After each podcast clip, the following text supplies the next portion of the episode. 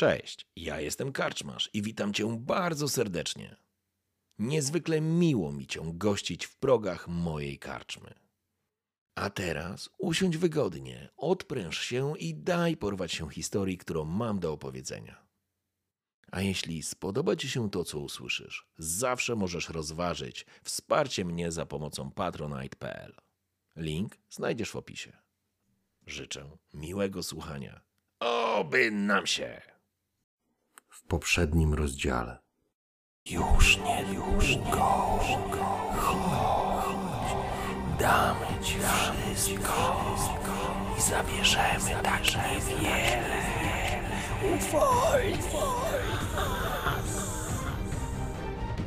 Z dniem dzisiejszym Twoje życie nierozerwalnie zostaje związane z obowiązkiem ochrony i opieki nad wyklętym miejscem.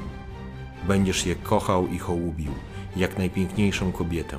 Będziesz o nie dbał i się nim opiekował, jak własnym dzieckiem. Czy się na to zgadzasz? Warus po raz trzeci pokłonił się przed starszym prowincji Ibe. Zatem wstań, Warusie, jako Hatamoto Shindenoni i krocz ścieżką Matki Słońca. Uśmiechnął się do siebie, sięgając po strzałę o grocie w kształcie półksiężyca. Zadaniem takiego grotu było odcinanie członków. Zwolnił cięciwo. Widział, jak strzała odcina dłoń trzymającą dzban. Po chwili usłyszał wrzask i dźwięk rozbijanego dzbana. Płomień objął natychmiast kilku żołnierzy. Wśród huku ognia niosły się krzyki płonących ludzi. Demony powinny być zadowolone, pomyślał strażnik i kolejny raz zmienił pozycję.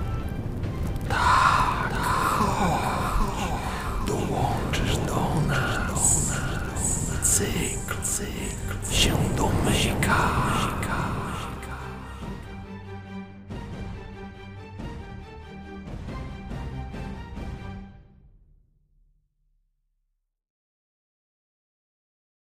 Kroniki Valoranu. Kronika pierwsza. Cena neutralności. Rozdział siódmy. Oko cyklonu. W oku cyklonu wiatr jest słaby lub wręcz cichnie. Drogi czytelniku, nie jestem pewien, czy pamiętasz, kiedy się poznaliśmy i z kim masz do czynienia. Dlatego pozwolisz, że ci przypomnę. Nazywam się Reginald Ashram i jestem, a raczej byłem członkiem Najwyższej Rady Sprawiedliwości. Teraz jestem banitą, który ukrywa się przed swoimi braćmi. Dla świata umarłem lub zaginąłem. W sumie na jedno wychodzi, ale moi bracia wiedzą, że żyję i robią wszystko, żeby mnie dopaść. To, że jeszcze im się nie udało, zawdzięczam szczęściu i jakimś bogom, którzy uznali moje życie za ciekawy spektakl i najwyraźniej nie chcą go jeszcze zakończyć. Staram się Wam przedstawić moje losy, a zakończyłem na ucieczce na Shadow Islands, gdzie udałem się w bardzo konkretnym celu. O tym jednak opowiem nieco później, albowiem trwa wojna i nie należy odkrywać wszystkich kart zbyt wcześnie. Pozwolisz jednak, że wrócę do głównego wątku, czyli inwazji na Ionie. Sprawy mocno się skomplikowały, a Cherubin był bardzo blisko osiągnięcia celu. Co więcej, moje zaangażowanie w wojnę nie mogło wyjść na jaw, a ja sam przestałem być pewien, czy Cherubin mnie nie przejrzał. Cóż, wojnę prowadzi się po to, aby ją wygrać. Bez ryzyka niczego się nie osiągnie, nawet wówczas, gdy na szali znajdują się losy całych narodów. Bez względu na wszystko, Darius zebrał już większość swojej armii do marszu na Placidium. Singet bezkarnie mordował i eksperymentował na ludności Jonii. Starszyzna była gotowa ulec i zaakceptować okupację oraz utratę suwerenności. I na domiar złego ktoś otworzył wrota do otchłani. Miałem nadzieję, że nie był to ruch Cherubina. Konsekwencje mogły być straszne dla całego Valora. Sytuacja nie była kolorowa, a ja jedynie nawiązałem kontakt i sojusz z oświeconą karmą. Liczyłem, że będzie to kluczowy ruch, pozwalający na pokrzyżowanie planów Cherubina, który rękoma Noxus realizował swoje zamierzenia. Jak się okazało, to był, hm, powiem nieskromnie, genialny ruch. Ale nie uprzedzajmy faktów.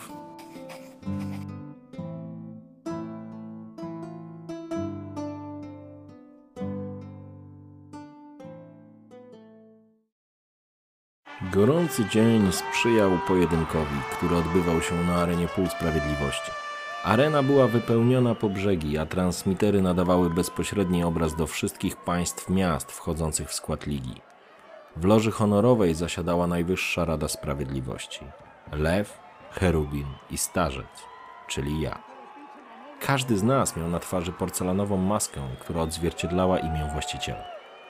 Oglądałem ze znudzeniem kolejny pojedynek pomiędzy Zaun i Piltover. Kolejny raz chodziło o odszkodowanie związane ze skradzioną technologią. Jak zwykle pozywało Piltover. Tradycyjnie Zaun udawało, że nie wie o czym mowa. W związku z powyższym trzeba było rozwiązać problem na poziomie ligi. Tutaj szanse się wyrównywały i Zaun miało możliwość nadal udawać, że niczego nie wie, a po zwycięskim meczu zwrócić się do Rady o odrzucenie wszystkich zarzutów. Nieraz już tak bywało i szczerze mówiąc było to już nudne, dlatego niespecjalnie interesowałem się meczem. Po głowie chodziły mi ostatnie raporty z Ionii, nie mogłem udawać, że nic się nie dzieje. Szanowna Rado, zwróciłem się oficjalnie do swoich braci, co natychmiast przykuło ich uwagę. Najwyraźniej im też znudziły się ciągłe waśnie pomiędzy Piltover i Zaun. Spływają do mnie niepokojące raporty z Ionii. Wojna trwa i przeradza się w masowe ludobójstwo, poprzedzone moralnie niewłaściwymi eksperymentami na ludziach. Nie macie wrażenia, że czas to zakończyć? Z moich raportów wynika, że Noxus przygotowuje się do decydującego uderzenia na Placidium. Co więcej, wśród starszyzny panuje przekonanie, że należy się poddać. Oni uważają przemoc za brak dojrzałości. Biedni głupcy. Dodaj do tego rozpad ich armii i możemy przyjąć, że ten wątek sam wygaśnie. I to całkiem szybko. Odparł Cherubin. Mieli możliwość przystąpienia do ligi. Tak jak wszyscy, nie przyjęli naszej propozycji, więc z pełną świadomością muszą wziąć na siebie konsekwencje tej decyzji. Konflikt na wyspach jest ich wewnętrznym problemem, w który nie możemy i nie będziemy się mieszać, drogi starcze. Lew obrócił się w kierunku areny. Dla niego temat był jasny i co gorsza, zamknięty. Cherubin pogłaskał się po porcelanowej masce, która dziś była wściekle fioletowa i przedstawiała buźkę aniołka. Wszystko by się zgadzało, gdyby nie kły wbijające się w dolne wargi. Bracie, za bardzo się przejmujesz wydarzeniami na wschodzie. Nie zatrzymasz rwącej rzeki, a wyraźnie próbujesz. Musisz uważać, bo nurt może i ciebie porwać, a tego byśmy bardzo nie chcieli. Stąd może lepiej byś się zajął projektowaniem nowej areny albo ulepszył transmitery? Nie przejmuj się. Niebawem rozpocznie się zbór starszyzny pod przewodnictwem starszego Skumak. Rada podejmie decyzję o kapitulacji. Wówczas te wszystkie okropności znikną, a nurt rzeki ponownie się uspokoi i wszystko wróci do normy. Zadziwiające, jak dużo wiesz o wydarzeniach w Jonii. Co do nurtu, to będzie spokojnie płynął, unosząc zwłoki Joniańczyków.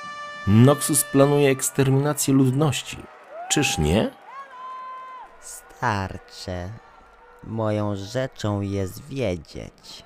Stąd wiem. Ty jesteś architektem, więc twórz. A mi pozostaw smutną część rzeczywistości związaną z niszczeniem.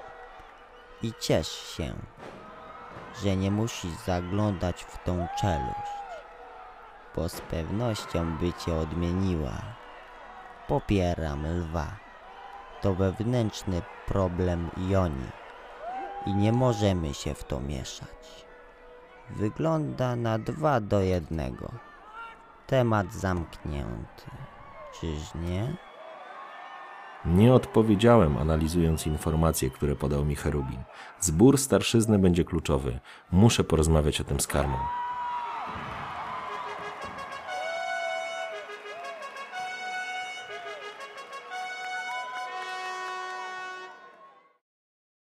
Kolejny raz ją wezwał. Syczała, nie lubiła go. Wiedziała, że jest niebezpieczny. Czuła, że nie jest w stanie rzucić na niego uroku. Oprze się jej magii z łatwością. Prychnęła. Czego jeszcze będzie od niej wymagał? Przecież dostarcza mu informacji na temat tego, co robią obcy na jej wyspach. Tak jak oczekiwał, ze szczegółami. Jej bursztynowe oczy obserwowały okolicę. Zapadał zmrok i następowała ta specyficzna cisza, gdy istoty dnia kładły się spać, a istoty nocy jeszcze się nie obudziły. Nie znosiła tej ciszy. Wtedy czuła się taka samotna i obca. Polizała dłoń. Nie, tak już nie można. Nie jest już lisem.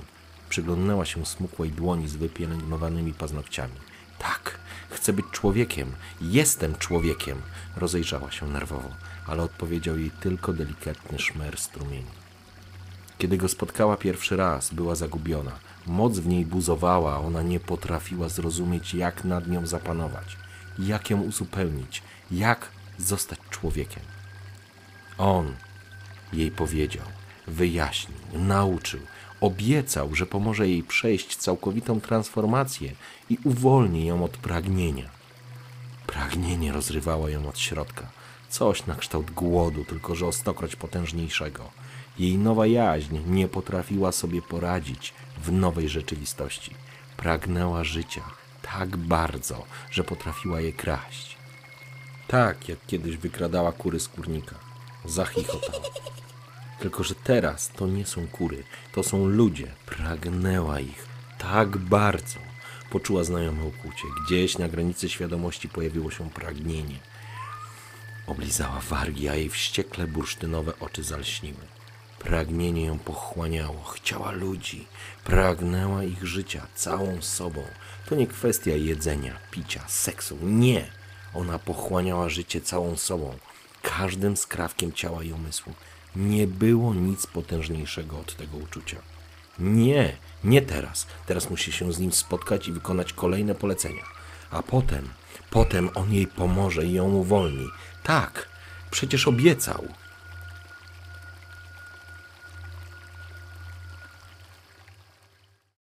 Prowincja Kumak słynęła z dwóch rzeczy. Pierwszą z nich było bogactwo. Kumak żyło z produkcji jedwabiu. Wszędzie rozciągały się plantacje drzew morwowych, a przy nich znajdowały się hodowle jedwabników. Jedwab pochodzący z tej prowincji cieszył się niesłabnącym powodzeniem w całym Valoran. Kupcy mieli własne kategorie opisujące jakość jedwabiu. Najniższy gatunek nadawał się na podłoże malarskie dla artystów oraz dla mniej zamożnych klientów.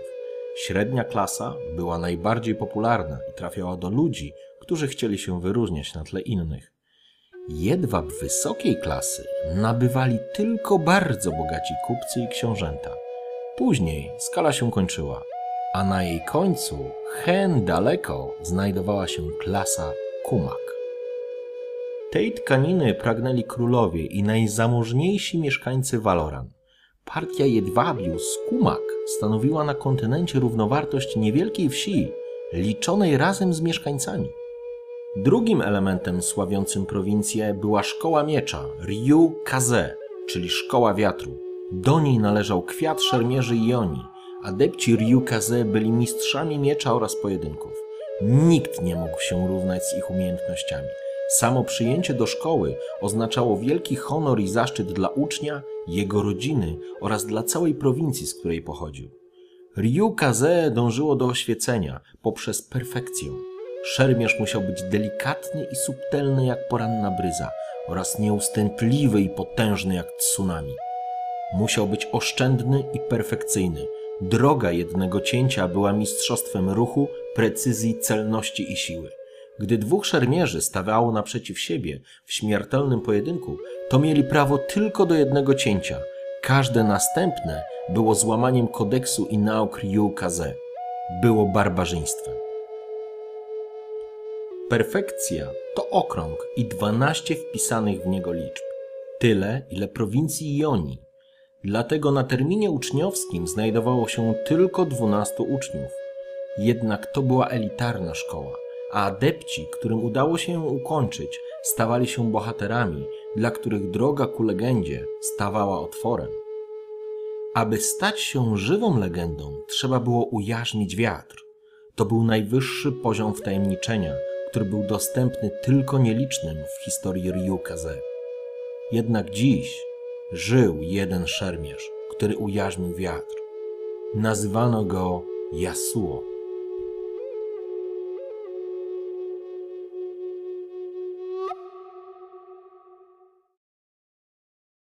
Polanę zalał srebrzysty blask ojca księżyca. Ari siedziała nad strumieniem, czekając na spotkanie. Noc już dawno zapadła i las ożył tysiącem dźwięków. Bawiła się błękitnym płomykiem, który pełgał po jej dłoni. Uśmiechała się do niego i czekała. Wyczuła w końcu jego obecność jak zwykle pojawił się sam. Jak zwykle ubrany był w szaty przywoływacza. Proste, ciemne nie rzucające się w oczy. Jednym elementem, który go wyróżniał, była porcelanowa maska. Ari miękko wybiła się i przeskoczyła nad srebrzystym strumieniem. Płomyk zgasł, ruszyła na spotkanie, cicho jak lis. On jednak nie dał się zaskoczyć. Witaj, lisico. Odparł, a jego głos był mocno zniekształcony przez okrywającą twarz maskę. Nie lubiła, jak się tak do niej zwracał. To jej przypominało przeszłość, o której chciała zapomnieć. Nie jest już lisem, jest człowiekiem. Mimo irytacji, delikatnie skinęła głową. Nie mam dla ciebie żadnych nowych informacji. Rzuciła głową we wszystkie strony, jakby strzygła uszami. Wcale ich nie oczekuję. Mam dla ciebie inne zadanie, które będzie wymagało finezji, a nie mocy. To ważne, co powiedziałem. Moc może cię zabić, ale finezja i kobieca intuicja będzie kluczem. Czyżbyś w końcu dojrzał do tego, żeby pójść ze mną do łóżka? Uśmiechnęła się kokieteryjnie, szczerząc białe, równe ząbki. Czyżbyś czuła pragnienie lisico? Wiesz, że ze mną ci się nie uda. Próbowałaś. Wiem o tym. Przypomnij sobie, co się później stało. Ari aż skrzywiła się na wspomnienie kary, którą wobec niej zastosował. Nigdy, przenigdy nie chciała tego powtórzyć. Uwodzicielski uśmiech zniknął z jej twarzy. Dobrze. Zaczęłaś słuchać, zatem przejdźmy do rzeczy. Zadanie, które przygotowałem, powinno przypaść ci do gustu. Oczywiście chodzi o mężczyznę, esencję i pragnienie. Hmm, jakiego mężczyznę? Yasuo. Odparła postać w masce.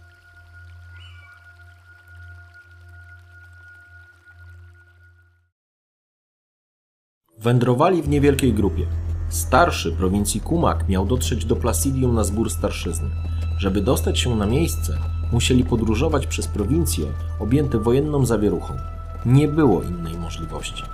Głos Kumak był bardzo istotny i starszyzna nie mogła podjąć jednoznacznej decyzji, nie znając stanowiska najbogatszej i najbardziej wpływowej prowincji Jonii. W celu zminimalizowania ryzyka, starszy miał podróżować incognito w asyście niewielkiego orszaku. Uznano, że duża kolumna wojska teoretycznie jest bezpieczniejsza, ale w praktyce zbytnio przykuwa uwagę. Niewielka grupa uciekinierów kierująca się do stolicy jest czymś normalnym i niewzbudzającym podejrzeń. Dołączą do innych uciekinierów i znikną z oczu nieprzyjaciela i jego szpiegów. Starszy prowincji Kumak potrzebował Hatamoto, osobistego ochroniarza, który zagwarantuje mu bezpieczeństwo w podróży. Wybór był prosty. Wskazano najznamienitszego szermierza tego pokolenia Yasuo. Orszak składał się z sześciu osób. Przedstawiciela starszyzny, Yasuo oraz czterech żołnierzy. Podróżowali konno i mieli przed sobą długą podróż do stolicy. Po trzech dniach podróży wjechali do centralnej Jonii, na której odbiło się już piętno wojny. Krajobraz zmieniał się z każdym dniem podróży. Piękne i zielone równiny były pocięte bliznami w postaci spalonych wsi, pól i kaplic. Drogami ciągnęły pochody uciekinierów, którzy tłoczyli się, próbując ocalić resztki dobytku. Wojsko starało się udrażniać drogi, tak żeby kolumny ocalałych nie padły łupem maruderów czy noksjańskich podjazdów. Jednak to była walka z wiatrakami. Ludzie, jak stada owiec, bezmyślnie parli do przodu. Na poboczach było widać porzucone wozy i góry pozostawionego majątku, który tylko opóźniał marsz. Yasuo nie potrafił uwolnić się od tych obrazów i nie mógł pogodzić się z rolą, jaką przyszło mu odegrać. Wolał być tam, gdzie toczy się walka, tam, gdzie potrzebowano jego umiejętności. Asysta starszemu była zaszczytem i odpowiedzialnością, ale tym mógł się zająć każdy. On powinien być w zupełnie innym miejscu. Patrzył na twarze mijanych ludzi. Były szare, bez wyrazu, pozbawione emocji. Raz na jakiś czas usłyszał płacz dziecka, krzyk zawodzących kobiet czy monotonne śpiewy mnichów. Z zazdrością spoglądał na mijane kolumny wojsk, spieszących na południe, tam, gdzie i on powinien być. Główne szlaki były całkowicie zablokowane kolumnami uciekinierów. Yasuo podjął decyzję, żeby zjechać z głównej drogi i ominąć blokady. Czas był istotny. Musieli stawić się w umówionym punkcie, żeby zmienić konie. Nie chcieli zdradzać swojego statusu w celu przebicia się przez punkty kontrolne i tłum ludzi. To było zbyt ryzykowne. Wróg miał oczy i uszy wszędzie. Yasuo uznał, że wybiera mniejsze zło.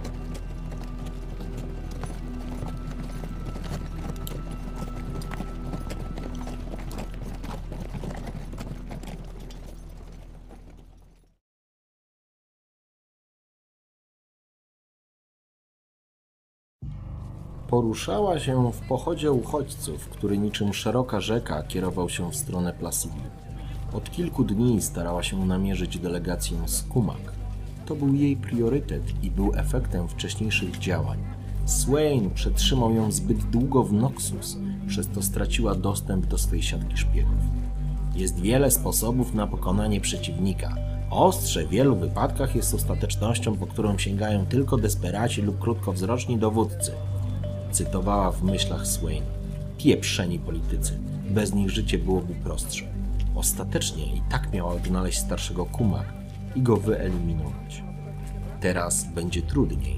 Potwierdziła już informacje na temat ochrony i wie, że podróżuje w asyście Yasuo. Zdążyła zebrać informacje na temat Ryu Kaze i wiedziała, że nie będzie to łatwe. Co więcej, może być zabójczo trudne. Wiedziała, że wyruszyli z Kumak dokładnie trzy dni temu. Analizując możliwe warianty podróży, musieli pojawić się na Złotym Szlaku. Nie jechali w Wielkim Orszaku. To było do przewidzenia. Sama zrobiłaby tak samo. W tym względzie Swain się nie pomyli. Przebrała się w proste chłopskie ciuchy. Na głowę założyła szeroki słomiany kapelusz. Płócienny płaszczyk pozwalał ukryć broń. Opierała się na drewnianym kiju, w którym było ukryte ostrze. Wyglądała jak setki innych, którzy uciekali przed wojną, z tym, że ona tej wojny szukała. Katarina jako szpieg biegle władała kilkoma językami, dialektami i szczątkowo językiem Jordłów, dlatego bez problemu rozmawiała z mieszkańcami. Nawet była dumna, że pozbyła się akcentu. To nie było łatwe, cóż, taki zawód. Teraz podróżowała złotym szlakiem, szukając swojego kontaktu. Siatkę szpiegowską założyła jeszcze na długo, zanim pierwsze statki przybiły do gardła. Na dziś dysponowała jedynie szczątkowymi informacjami, ale to musiało wystarczyć. Czas działał na jej niekorzyść, ale w tej profesji cierpliwość była cnotą. W ciągu najbliższych godzin spotka się ze swoim człowiekiem, oby miał informacje, na których jej zależy.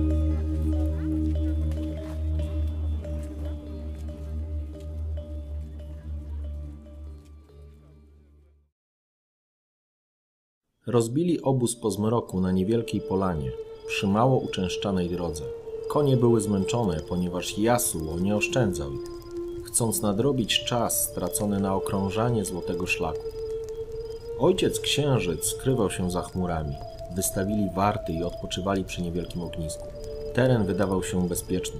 W tej części jeszcze nie widziano armii nieprzyjaciela, ale to nie zmieniało faktu, że nikt na tą armię tutaj nie czekał. Dlatego mijane wsie były wyludnione. Joniańczycy wycofywali się do stolicy, niszcząc wszystko, czego nie można było zabrać ze sobą, a co mogłoby się przydać wrogiej armii. Palono uprawy, wyżynano zwierzęta, zatruwano studnie. Ionia umierała i poddawała się coraz bardziej. Yasuo nie mógł tego znieść. Nie rozumiał postawy starszyzny. Chciał walczyć tu i teraz. Nie zgadzał się z teorią, że zła złem się nie pokonuje. Słyszał o wydarzeniach na południu, a jego krew się gotowała. Czuł wzbierający gniew, niczym nasilający się wiatr. Starzec, pierwszy wśród równych sobie, siedział przy ognisku i popijał napar. Yasuo krążył wokół obozu, nie potrafił się uspokoić. Czuł na twarzy wieczorny podmuch wiatru, który delikatnie rozwiewał jego włosy. Niósł ze sobą zapach strachu, śmierci, ucieczki i przerażenia. Zgrzytnął zębami i ruszył w stronę ogniska. Starszy prowincji Kumak podniósł wzrok. Był wiekowym mężczyzną o smukłej twarzy, opalonej słońcem i pociętej zmarszczkami. Długie, srebrne włosy splecione w warkocze opadały mu na plecy. Sumie wąsy i cieniutka broda sięgały aż do piersi. Mimo to w jego spojrzeniu można było odnaleźć wieki mądrości. Orzechowe oczy spoglądały ze zrozumieniem i smutkiem. Yasuo padł na kolana i się pokłonił. Rojin, wybacz, że przeszkadzam, ale nie potrafię znieść bezczynności. Jestem jak wiatr, którego nie można zamknąć w pomieszczeniu. Na południu toczy się wojna. Te psy mordują naszych rodaków, a my bezczynnie się temu przyglądamy. Nie potrafię tego pojąć. Powinniśmy walczyć. Podniósł głos i natychmiast się zmitygował, skłaniając głowę w głębokim pokłonie. Row Jean, starzec, odłożył czarkę. Długie, cienkie palce jakby z trudem unosiły jej ciężar. Uśmiechnął się. Słyszałem, że bliżej ci do tsunami niż do porannej bryzy. Rozumiem twoje rozżalenie, ale musimy działać zgodnie z naszymi prawami i ścieżkami oświecenia. Jonię toczy choroba, która postępuje i zabija kawałek po kawałku. Nie ma prostych wyborów. Nie jesteśmy ludem wojowników. Dla nas doskonalenie sztuki jest drogą do oświecenia. Nie ma znaczenia, czy będzie to droga miecza, czy filozofia. Celem jest oświecenie. Starszyzna zbiera się po to, aby odpowiedzieć Noxusowi. To będzie oznaczało wojnę lub zgodę na okupację. Starsi nie wiedzą, w którą stronę podążać. Szukają ukrytych znaków i przepowiedni. Jedni uznali, że tylko śmierć pozwoli ostatecznie doznać oświecenia. Inni uważają, że to czas próby, bez względu na wszystko. Musimy podjąć decyzję, czy stajemy do wojny, czy szukamy pokoju. Nawet jeśli ceną byłaby nasza wolność. Nikt nie wie, do czego będzie to prowadzić. Sięgnął po czarkę i upił łyk naparu. Rojin, musimy sięgnąć po miecz i pokazać wrogowi nasze prawdziwe oblicze. Nie możemy pozwolić na upadek naszego kraju. Wówczas nikt nie osiągnie oświecenia. Noxus pokazuje, że nie chce okupacji, tylko eksterminacji. Tu nie ma miejsca na pokojowe rozwiązanie. Yasuo, starszyzna musi zadbać o przetrwanie naszego ludu. Rozpoczęcie wojny doprowadzi do unicestwienia Joni, bez szans na oświecenie. Nic nie przetrwa. Nie mamy sił, które moglibyśmy wystawić przeciwko Noxus. Nawet ten, który ujarzmił wiatr, nie pokona całej armii. Niebawem dojdzie do oblężenia Placidium. Widziałeś kolumny uciekinierów. To chłopi lub mnisi, którzy uciekają przed wojną. Oni nie stawią czoła wrogiej armii. Nawet nie będą musieli. Zamknięci w Placidium i odcięci od świata zjedzą wszystkie zapasy. Następnie zacznie się głód. Noxus zatruje źródła, które spływają z gór i zasilają stolicę. Bez wody wybuchną epidemie i ludzie zaczną zmieniać się w bestie. Nie znasz głodu, Yasuo. Nigdy nie przeżyłeś czegoś takiego, a ja tak. I wiem, że zrobię wszystko, żeby nie musieć oglądać tego raz jeszcze. Yasuo słuchał i czuł gorycz w ustach. Pierwszy raz zaczął tracić nadzieję, a gniew ustępował przed obezwładniającym poczuciem bezsilności. Rojin, czy to oznacza, że jedziemy po to, abyś nakłonił Radę do kapitulacji? Starszy prowincji Kumak uśmiechnął się i pogładził wąsy. Każda moneta ma dwie strony, Yasuo. Ja powiedziałem, że z pewnością rzucę monetę w górę. Nie określiłem, którą stroną spadnie na dłoń. Yasuo podniósł wzrok na starszego, nie rozumiejąc. Row Jean sięgnął raz jeszcze po czarkę z naparem. W jego orzechowych oczach odbijały się iskry płomieni. Młodziku, po prostu nie dajmy się zamknąć w Placidium.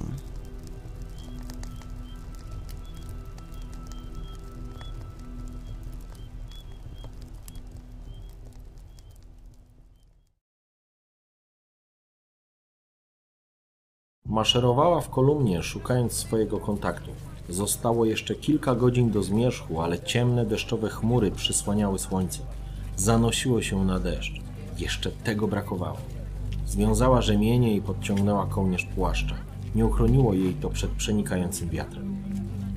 Zobaczyła na poboczu zepchnięty wóz i kilka osób, które ze sobą się kłóciły. Oś była złamana, a część dobytku leżała w nieładzie na ziemi. Przykuła wzrok do mężczyzny, który stał nieco z boku i przysłuchiwał się całej awanturze. Najistotniejsza była kolorowa szarfa, którą miał przewiązaną na pasie. Znalazła swój kontakt. Nastały ciężkie czasy. Wojna jest przekleństwem. Powiedziała, stojąc przy mężczyźnie. Był niskim, wysuszonym człowiekiem o skórze naciągniętej na czaszkę. Ubranym podobnie jak ona w proste ciuchy chłopa. Zatknął obie dłonie za kolorową szarfę i zwrócił się do niej. Tak, ale tylko dla przegranych. Podeszli do rozrzuconego dobytku i zaczęli go układać. Rozmowa była cicha, tak jak mogłaby wyglądać każda rozmowa dwóch zajętych pracą ludzi. Pozostałe osoby przestały się kłócić i zaczęły wyprzęgać konie i rozładowywać wóz. Katarina już wcześniej zauważyła, że jeden z koni nie wygląda na pociągowe zwierzę. Domyśliła się, że to będzie jej transport. Uzyskała potrzebne informacje i wiedziała, dokąd ruszył orszak z Kumak. Wymieniła uprzejmości i podała mieszek wypełniony monetami. Powiedz mi, co będzie jak zwyciężycie? Czy będę mógł gdzieś wydać te pieniądze? Katarina spojrzała mu w oczy, odrywając się od siodłania konia. To zależy tylko od ciebie. Jeśli nie dasz się zabić, Noxus będzie pamiętał o twoich zasługach. Mężczyzna nie wyglądał na przekonanego, ale obawiał się dalej pytać. Skłonił głowę i odszedł. Siadła na koń i ruszyła w pościg. Musiała nadrobić sporo drogi, ale była przekonana, że zdąży na czas. Zaczął padać deszcz.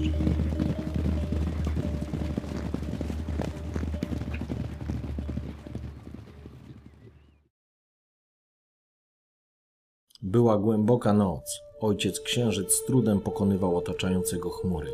Yasuo nie mógł spać. To, co powiedział Ryujin, oznaczało, że Jonia się nie podda. Kumak jasno i wyraźnie poprze odwetowców i stojącą na ich czele księżniczkę karmę. Wbrew większości starszyzny. Uśmiechał się w myślach, ponieważ dopnie swego, stanie do walki z Noksjańczykami i uwolni furię wiatru. Nagle usłyszał przeciągły kobiecy krzyk dobiegający gdzieś z lasu. Wartownicy natychmiast zajęli pozycję i sięgnęli po Yumi. Yasuo już był na nogach i starał się zlokalizować źródło krzyku. Zostańcie i pilnujcie Rojina. Pójdę to sprawdzić. Ruszył truchtem przed siebie. Dwóch strażników zaczęło pakowanie. Starszy prowincji Kumak spoglądał za odbiegającym Yasuo. Wiedział, że go nie zatrzyma. zerwał się wiatr. Wbiegł w las. Srebrzyste promienie księżyca przebijały się przez korony drzew. Biegł lekko pochylony, równomiernie rozkładając ciężar ciała. Był gotowy do walki. Dłoń pewnie trzymała rękojeść miecza. Słyszał krzyk i kierował się w jego stronę. Poruszał się bardzo szybko, otoczenie migało mu przed oczami. Przeskakiwał nad powalonymi drzewami i strumykami. Zbliżał się do celu. W końcu wypadł na leśną polanę i ją zobaczył. Kobieta walczyła z kilkoma przeciwnikami, którzy z pewnością nie byli ludźmi. Zwinnie parowała i unikała ataków, ale widać było, że nie wytrzyma długo. Ruszył, dobywając miecza. Bakemono natychmiast się rozproszyły i trzy z nich ruszyły mu na spotkanie. Leśne demony były niewielkie i zwinne. Poruszały się dalekimi susami. Żółte ślepia błyszczały w ciemnościach. Yasuo krzyknął i poczuł wiatr, jak wypełnia jego szaty. Skoczył do przodu. Demon próbował odskoczyć, ale miecz sięgnął jego podbrzusza. Uniósł się w pisk, a ostrze rozpłatało niewielkie ciałko, uwalniając wnętrzności oraz obrzydliwy smród. Dwie bestyjki wskoczyły jednocześnie, rozstawiając łapy do śmiertelnego uderzenia. Yasuo miękko wybił się w kierunku atakujących. Dał się ponieść podmuchowi i przemknął w powietrzu pomiędzy Bakemon. Ostrze uderzyło dwukrotnie. Po polanie rozniósł się kolejny wrzask. Szermierz stanął na ziemi. W tym samym momencie o ziemię gruchnęły ciała zabitych przeciwników. Usłyszał krzyk kobiety, której nie udało się uniknąć szponów. Bakemony oblazły ją jak robaki. Rzucił się biegiem i poczuł narastający gniew. Był gotów do kolejnej techniki. Wokół niego zerwał się wiatr, jakby tworzył tarczę. Następnie poczuł energię i uwolnił nawałnicę, która pomknęła w grupę przeciwników. Demony uniosły się w górę szarpane niewidzialnymi porządami powietrza. Yasuo uspokoił oddech i oddał się wzbierającemu podmuchowi. Skoczył i był już przy unoszących się Bakemonów. Ciął precyzyjnie witalne punkty, tak jak go uczono. Oszczędnie, dokładnie i zabójczo. Demony umierały jeszcze będąc w powietrzu. Zeskoczył na ziemię, zaraz za nim spadły ciała. Wiatr unosił obrzydliwy smród. Szermierz strzepnął zielonkawą posokę z ostrza i schował je do saja. Kobieta leżała twarzą do ziemi. Widać było, że żyje, ale jest mocno poturbowana. Ubrana była w lekkie szaty, które teraz były brudne i porwane. Doskoczył do niej, starając się delikatnie obrócić ją na plecy. Żyjesz? Nic ci nie jest? Kobieta odrzuciła włosy i spojrzała na niego wielkimi, bursztynowymi oczami. Yasuo nigdy nie widział takich oczu. Nigdy u człowieka, ale to nie było już istotne. Ona była taka piękna. Świat się zatrzymał, a oczy kobiety niczym studnie zaczęły go pochłaniać. Zanurzał się w bursztynowym blasku. Westchnienie zachwytu wyrwało mu się z ust. Nie był w stanie się odezwać. Kobieta usiadła i dotknęła jego policzka. Delikatna dłoń przesuwała się po jego twarzy. Czuł jej zapach i oniemiały usiadł na ziemi. Teraz jej twarz nie wyglądała na poturbowaną, a szaty były zwiewne i podkreślały każdy walor jej ciała. Co więcej, ciała zabitych Pokemonów zaczęły się rozmywać w bursztynowej poświecie. Nic się nie zgadzało, ale to nie miało znaczenia. Miękkie, wilgotne usta kobiety gasiły jego świadomość. Nim zgasł w bursztynowym śnie, uzmysłowił sobie skąd zna kolor oczu kobiety. To były oczy lisa.